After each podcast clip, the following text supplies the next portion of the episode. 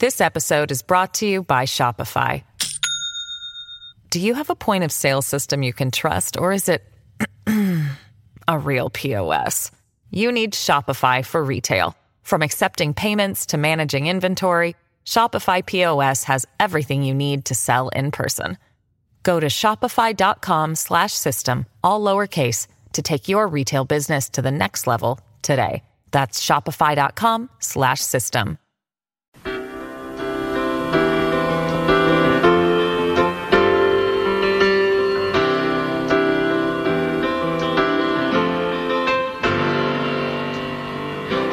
young man speaking out just the other day. So I stopped to take a listen to what he had to say. He spoke straight and simple. By that I was impressed. He said, once and for all, why not the best? He said his name was Jimmy Carter, and he was running for president.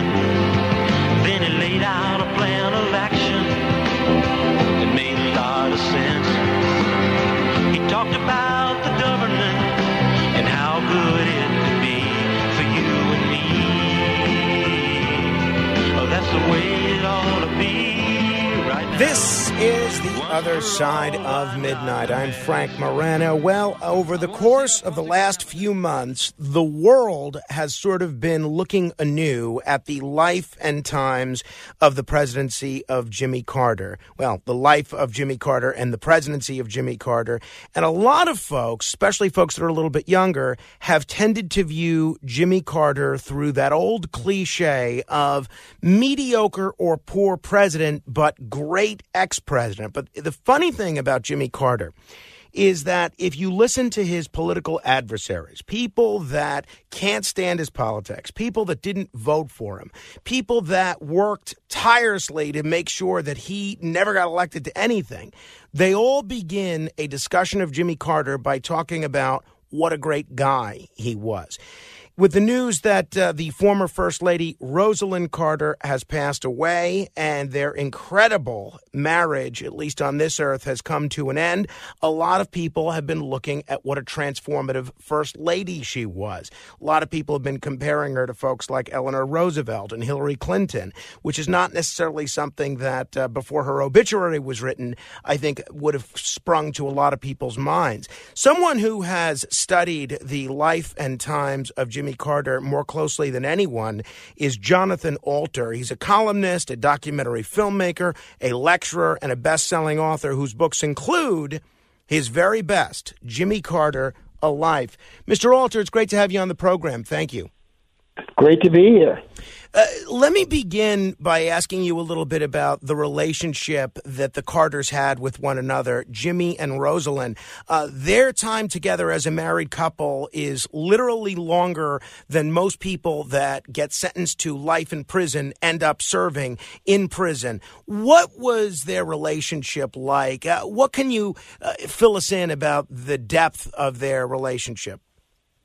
Well, first, just in terms of its length, they were married for 77 years, and there are only a thousand couples in the entire United States who've been married for more than 75 years. Wow.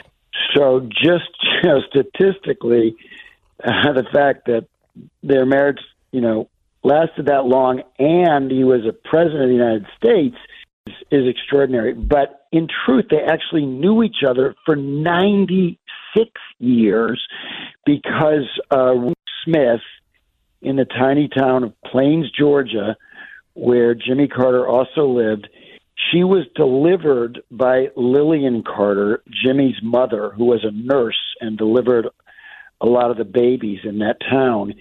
And a couple of days uh, after she was born in 1927, uh, Lillian Carter brought her her two and a half year old toddler around to see the new baby. Now they didn't start going out, you know, till uh, uh, uh, you know, 17 years later when uh, when Jimmy was at the Naval Academy and Rosalynn was a freshman in in college at a local college. But uh, they they developed an extraordinary partnership, and she became one of the most influential uh, first ladies in American history because pretty much everything that he did, he did with her, and she was one of his top advisors. Now, often in a White House, uh, you know, the president's staff gets upset the first lady having too much power. Like, what does she know? Why is she in these meetings?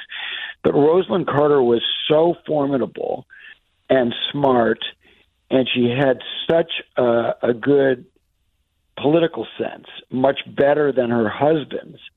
Uh, if, if he had listened to her more, he might have been better off politically.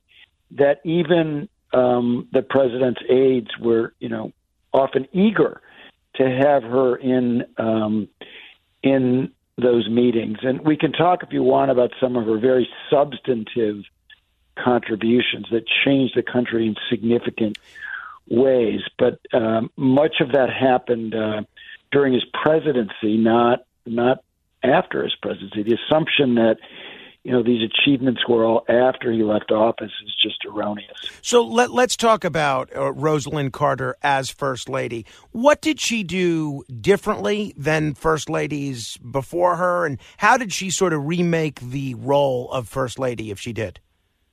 Well, first, um, she was the first uh, first lady who actually had a professional policy staff in the East uh, Wing of the White House, um, and and you know hired issue experts to work on real issues like mental health uh, and uh, age discrimination, a series of other issues that she was interested in that that resulted in specific uh, policies. I mean, uh, Carter signed the first major mental health legislation in American history. It had been uh, mental illness had been stigmatized really until Rosalynn Carter, and then she and the wife of Senator Dale Bumpers of uh, Arkansas, they went around the country and they uh, convinced 33 states to require proof of vaccination before children could enter school, which did a tremendous amount for public health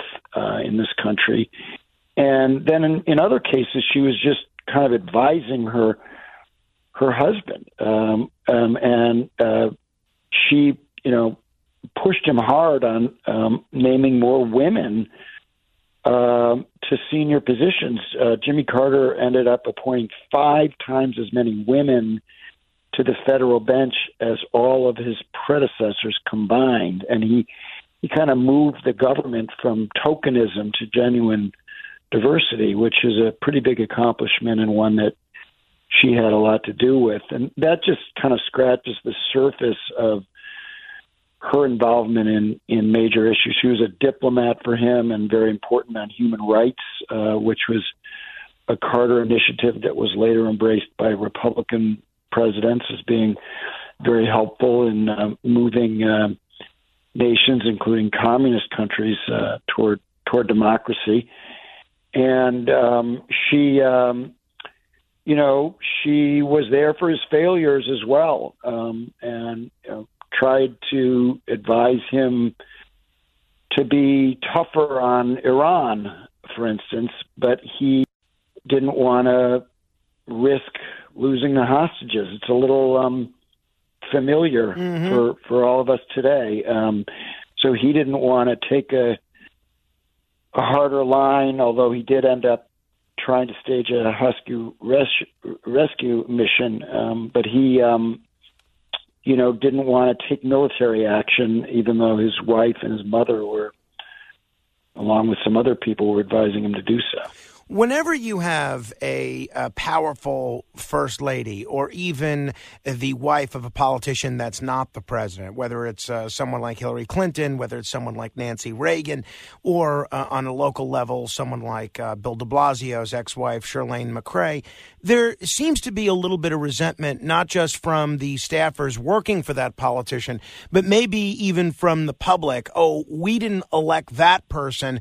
Why should that person be tasked? Tasked with being in charge of, of anything. Did Rosalynn Carter face that kind of criticism when she was in office or when she was the first lady?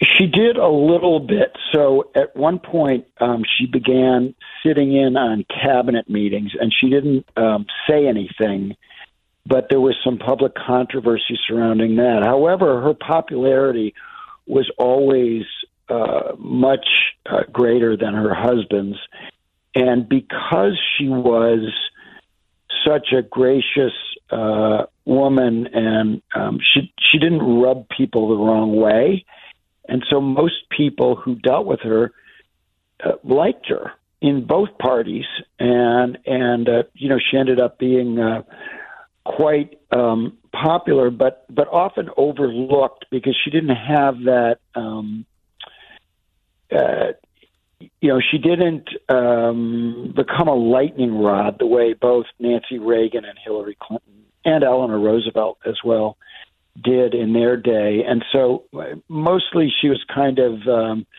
especially, you know, in, in recent decades, she was overlooked when people were assessing first ladies. And, and I think that was a mistake if you actually look at the scoreboard in terms of what, you know, what she accomplished. At one point, she went on a diplomatic mission for her husband.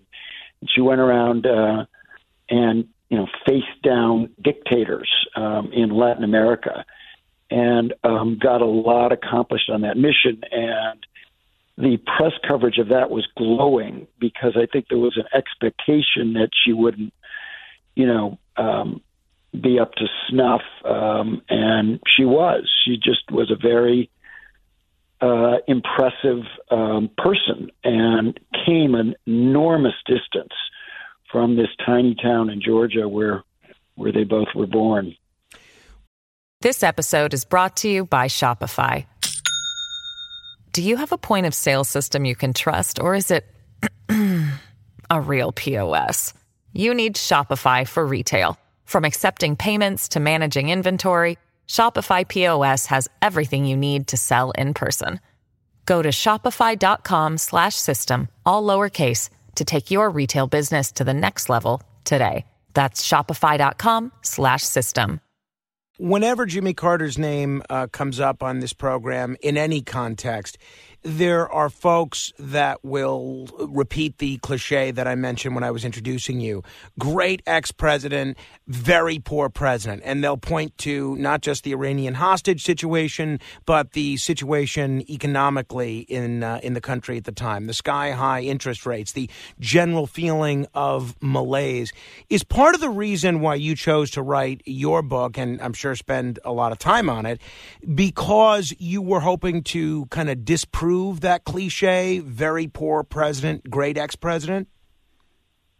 Uh, yeah, that was a partial motivation. I mean, I think we have to be, you know, honest about this. He he doesn't belong on Mount Rushmore. You know, he, he will never be in the first rank of American presidents. And my book has an awful lot of criticism of him in it. But um, but essentially, what Jimmy Carter was was a, a political failure. I mean, he was thrashed by Ronald Reagan, but a substantive success, a visionary success in terms of the environment, human rights, uh, the Camp David Accords, the most durable peace treaty uh, since World War II. You know, um, peace between Israel and Egypt imagine if we didn't have that um, treaty in effect now. Mm. Uh, and this, you know, this provided uh, Carter was criticized in some cases for good reason um, by uh, American Jews uh, uh, on occasion, but he did more for the security of the state of Israel uh, by taking uh, the Egyptian army off the table. Um, than any president since Harry Truman and, and the founding of the state of Israel. And then, um, you know, normalization of relations with China, uh, the Panama Canal treaties, which um, got a lot of Republican votes and, and arguably prevented a, major war in Central America, which the Joint Chiefs said would have happened if not for uh, um, for ratification, uh, and uh, a, a bunch of other things that we could talk about. Now, how much should he be blamed for the hostages being seized in in Iran? Um, I think the answer to that is not at all. It wasn't his fault that they were they were seized. Now you could say embassy security was not what it could have been, and I guess you could lay that on him if you wanted to, you know, look at it that way. Um, he, but clearly that hurt him a lot, and as you indicated, the bad economic conditions hurt him a lot. You had double-digit inflation and interest rates and high unemployment at a certain point also. St- ruinous stagflation. Um, that malaise and he, he never used the word malaise in that, that famous speech that was called the malaise speech but you know that characterized the 1970s and um, people say well you know ronald reagan brought us out of this and brought the economy back um, but you know, I wanted to look a little bit more closely at that. And when you do, you you come up with an interesting explanation for how it happened. Now, I think as most of your listeners know, the Federal Reserve has more to do with what happens in the economy than the president does, right? So the reason that interest rates went so high in the in 1979 and 1980, exactly at the moment Carter is running for reelection, is that Carter appointed Paul Volcker mm-hmm. to be chair of the Federal Reserve, and Volcker decided that the only way to end inflation was very harsh medicine. So it's like what Chairman Jerome Powell is doing on steroids, right? Much, much greater increases in in interest rates because inflation was much much higher in the 70s than it is now for reasons that again had were not Jimmy Carter's fault. They had to do with OPEC you know Arab oil embargo the Iranian revolution a series of things that were happening internationally that no president of the United States was able to control. Um, certainly Nixon couldn't control it when it started when these when inflation started under Nixon. So what Carter did to address it was to appoint Volcker. Volcker jacked up interest rates, and Carter lost. You know, really hard to run when you have sure interest rates as high as 19%. So then Reagan comes in. Reagan initially is really upset with Volcker, almost doesn't reappoint him uh, because there's a terrible recession in 1982, which Volcker's high interest rates precipitated. That was what Volcker was trying to do. Super harsh medicine. Then what happens? The Volcker policy ends inflation, and Reagan is easily reelected in 1984. Now, does that go on Reagan's account or on Paul Volcker's account? I think it goes on Paul Volcker's account. Well, Who I appointed Paul Volcker? Jimmy Carter. Right. Well, and then and then obviously reappointed by President Reagan. Uh, talking with uh, Jonathan Alter. Yeah, yeah reappointed. Um, uh, he, he author of the book His Very Best, Jimmy Carter, A Life. Yeah. Let me ask you a little bit about Jimmy Carter as a personality and a person. One of the things that almost every president in the last 70 or 80 years uh, seems to have in common is an enormous amount of personal ambition. People of different ages, different uh, mm-hmm. ethnic backgrounds, different parts of the country. They all seem to share uh, from the time they were incredibly young this overarching sense of ambition. When people think of Jimmy Carter, my sense is they don't immediately think of the word ambition. Looking at Jimmy Carter's early life, did he display the kind of ambition that most future presidents display? Um, it was a little bit different. Um, first of all, a lot of people say, "Oh, Jimmy Carter, humble man." Um, I don't think so. Uh, I don't think any politician is humble, and Jimmy Carter is is not humble. He is modest, and he's decent, and he's honest, and he doesn't lie, and those things are, you know, I think pretty relevant uh, when we're looking at these politicians. When he was a boy, his ambition was to be a naval officer, to go to the Naval Academy, which he did. And as a young man uh, working for Admiral Rickover on the most exciting technology project of the middle part of the 20th century, which was nuclear powered uh, submarines, uh, they put a nuclear power plant on the back of a submarine before they had one on land. That was how cutting edge it was. So at that point, his ambition was to be chief of naval operations, and it was a burning ambition. Um, but when his father died in 1953, he went back to Georgia to assume his father's responsibilities in business and and uh, civically. And um, first, he was ambitious and quite successful in business, and then he caught the political bug and was very ambitious politically to the point where he ducked the civil rights movement. And you know, I was pressing him. I interviewed him a number of times, as well as more than 250 other people for for his very best. And and um, you know, he said to me, "Look, I could have either been in the civil rights movement or been in politics, and I chose to be in politics." So he he um, he ducked the movement, and you know, was a centrist, uh, never a racist, but um, um, very much a moderate, which I think is a surprise to people now because they they think of him as this flaming liberal, right, but sure. um, you know he was not. And in fact, Ted Kennedy challenged him from the left for the 1980 Democratic nomination, uh, and Carter was quite conservative on on certain issues, particularly fiscal issues, uh, and and an unpredictable mix of liberal and conservative. But his positions hold up really well over time. That, that's one of the things that you know that I found. Whether you look at um, the uh, things like you know airline and trucking deregulation, trucking deregulation, you know, gave us uh, UPS, you know. Uh, airline deregulation gave us FedEx, you know. I mean, just and plus being able to go out and visit your your grandmother for you know less than an arm and a leg Right, in, sure. in the seventies it cost you know it was the average cost in in today's dollars of flying from New York to California was about thirteen hundred dollars. Like you can get a much better fare than that nowadays, right?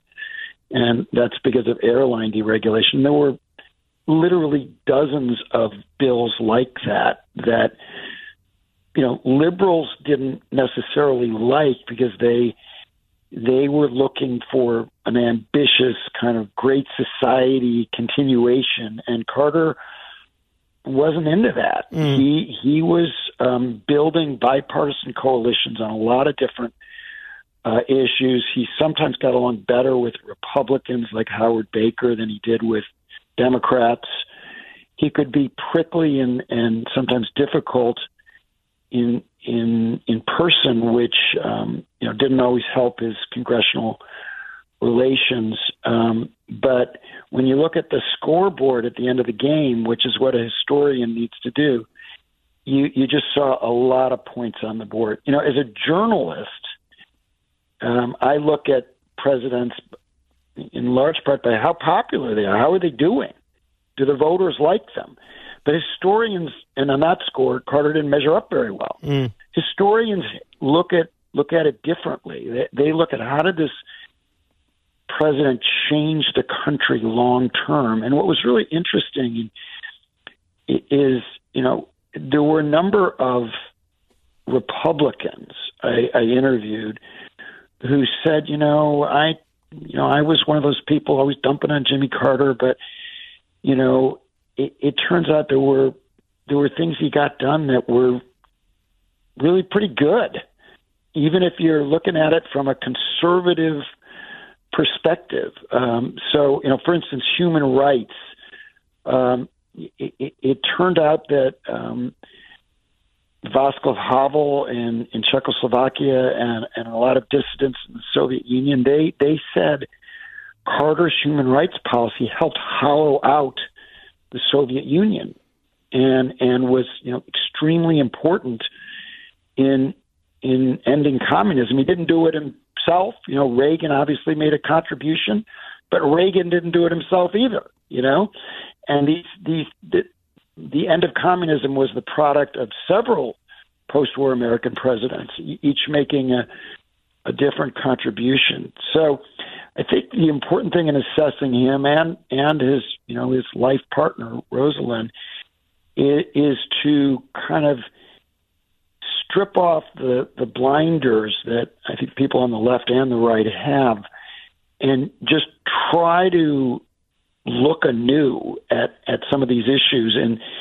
in the in the long view of of history. And um you know so uh, something like I, I often come back to um to China um and you know whatever our problems are now with China and they're significant um normalization of relations became the foundation of the global economy Mm. and and um, you know this bilateral relationship. So Deng Xiaoping comes and to Washington and he does this deal with Carter. You know Nixon opened the door, Carter walked through, and and Republicans because they were concerned about the right wing would never have normalized. So he does this, and Nixon and Kissinger are strongly backing him, but a lot of other more conservative Republicans are opposed. And Deng Xiaoping returns to China, and first thing he does is he legalizes private property. This is a country that was like a sub-Saharan African country in terms of its GDP, and then it goes on. You know, the, the greatest growth in in human history of an economy, and and it not only p- pulled hundreds of millions of Chinese out of poverty and gave them a better life, but it did a lot for Americans who could do, you know, sell into the Chinese market or buy from the Chinese and then finish the products, you know, all kinds of relationships that we still had. Why did Biden just meet with Xi Jinping? You know, why did um, Trump, even as he had, you know, his issues with China, why did he talk um, so much about the relationship? Because our economy does depend on on there being that strong relationship, and all of that economic relationship, and all of that started under Jimmy Carter.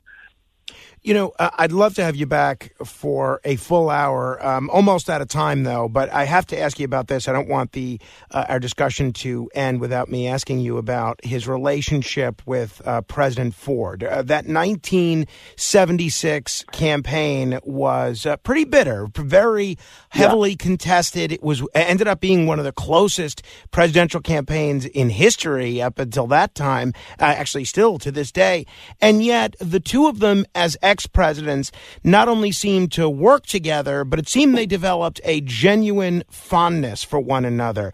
Is that true? Oh, did they actually become friends, or was this a friendship for the cameras? And if it was genuine, how did these two bitter rivals become friends?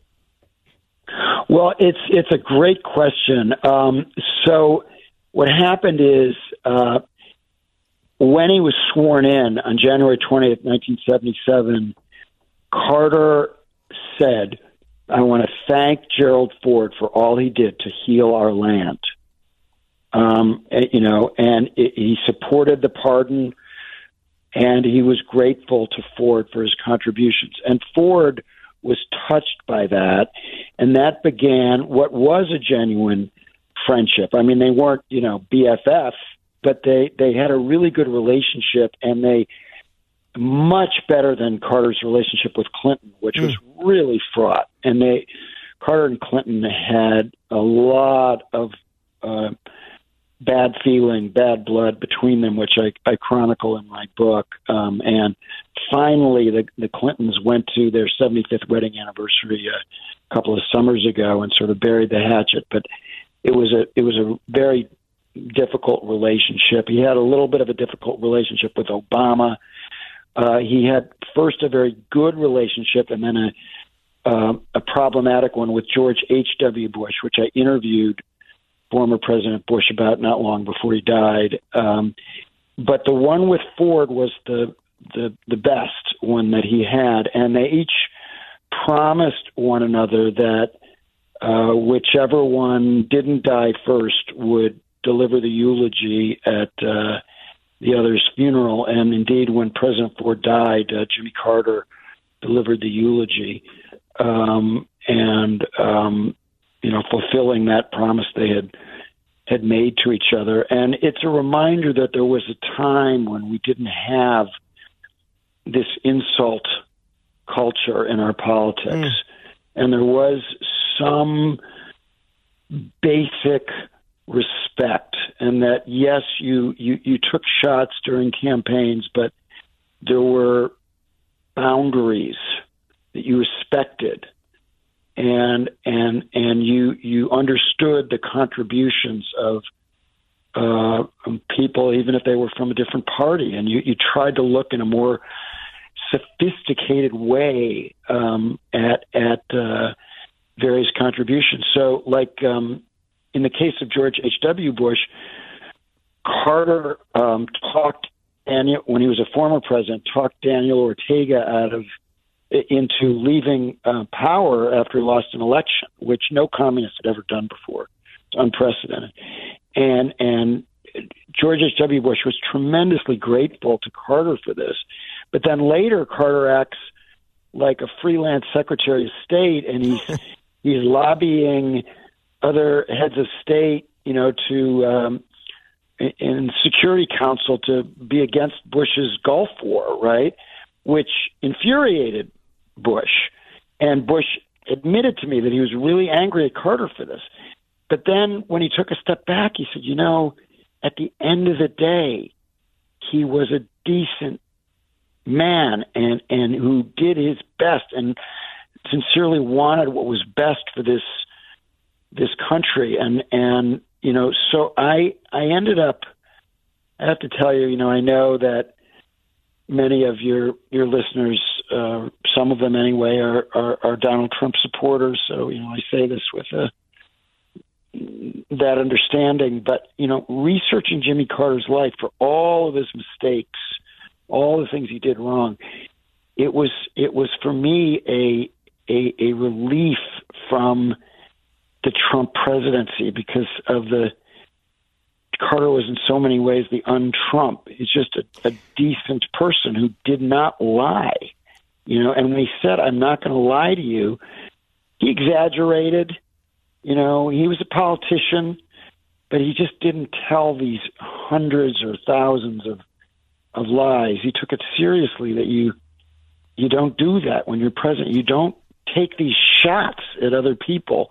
Even though Carter could take some shots, but there was a there was a a guardrail on on what you did, and that he and Gerald Ford and George H.W. Bush, George W. Bush, Clinton, Obama, all the rest of them respected uh, until until recently. Oh, uh, we're going to have to end it there. I would love to have you back. Uh, there's uh, a lot of other a lot of other stuff I'd like to ask you about the Carter presidency and what's happening in the world uh, these days. One of the things that I've noticed, though, uh, is that while they may have different views and different styles, one similarity between Carter and Trump, if there is one, is that there's a feeling among working class voters who feel that Washington Washington doesn't speak for them, uh, that uh, Jimmy Carter and Donald Trump, even though they have very different ways of uh, approaching uh, both politics and policy, that they do kind of stick up for the working class guy that's forgotten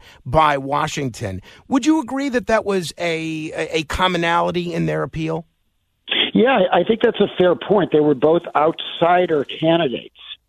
And outsider candidates have a lot of appeal uh, to many American voters, and and um, it both seemed like a breath of fresh air to their supporters. But I do think it's a a better uh, comparison between Carter and, and Biden in 2020. You know, Carter became president after Watergate, after there was this you know this this feeling um, that the uh, the White House had been sort of soiled, you know, and and Carter ran as a healer, and Joe Biden, who was the first uh, senator to endorse Jimmy Carter in 1976, um, he also ran as a healer in in 2020. Like let's mm. let's just try to get a sense of decency back. And Carter ran as you know I want a government as good as its people and and Biden was kind of saying the same thing, like we can do better than this.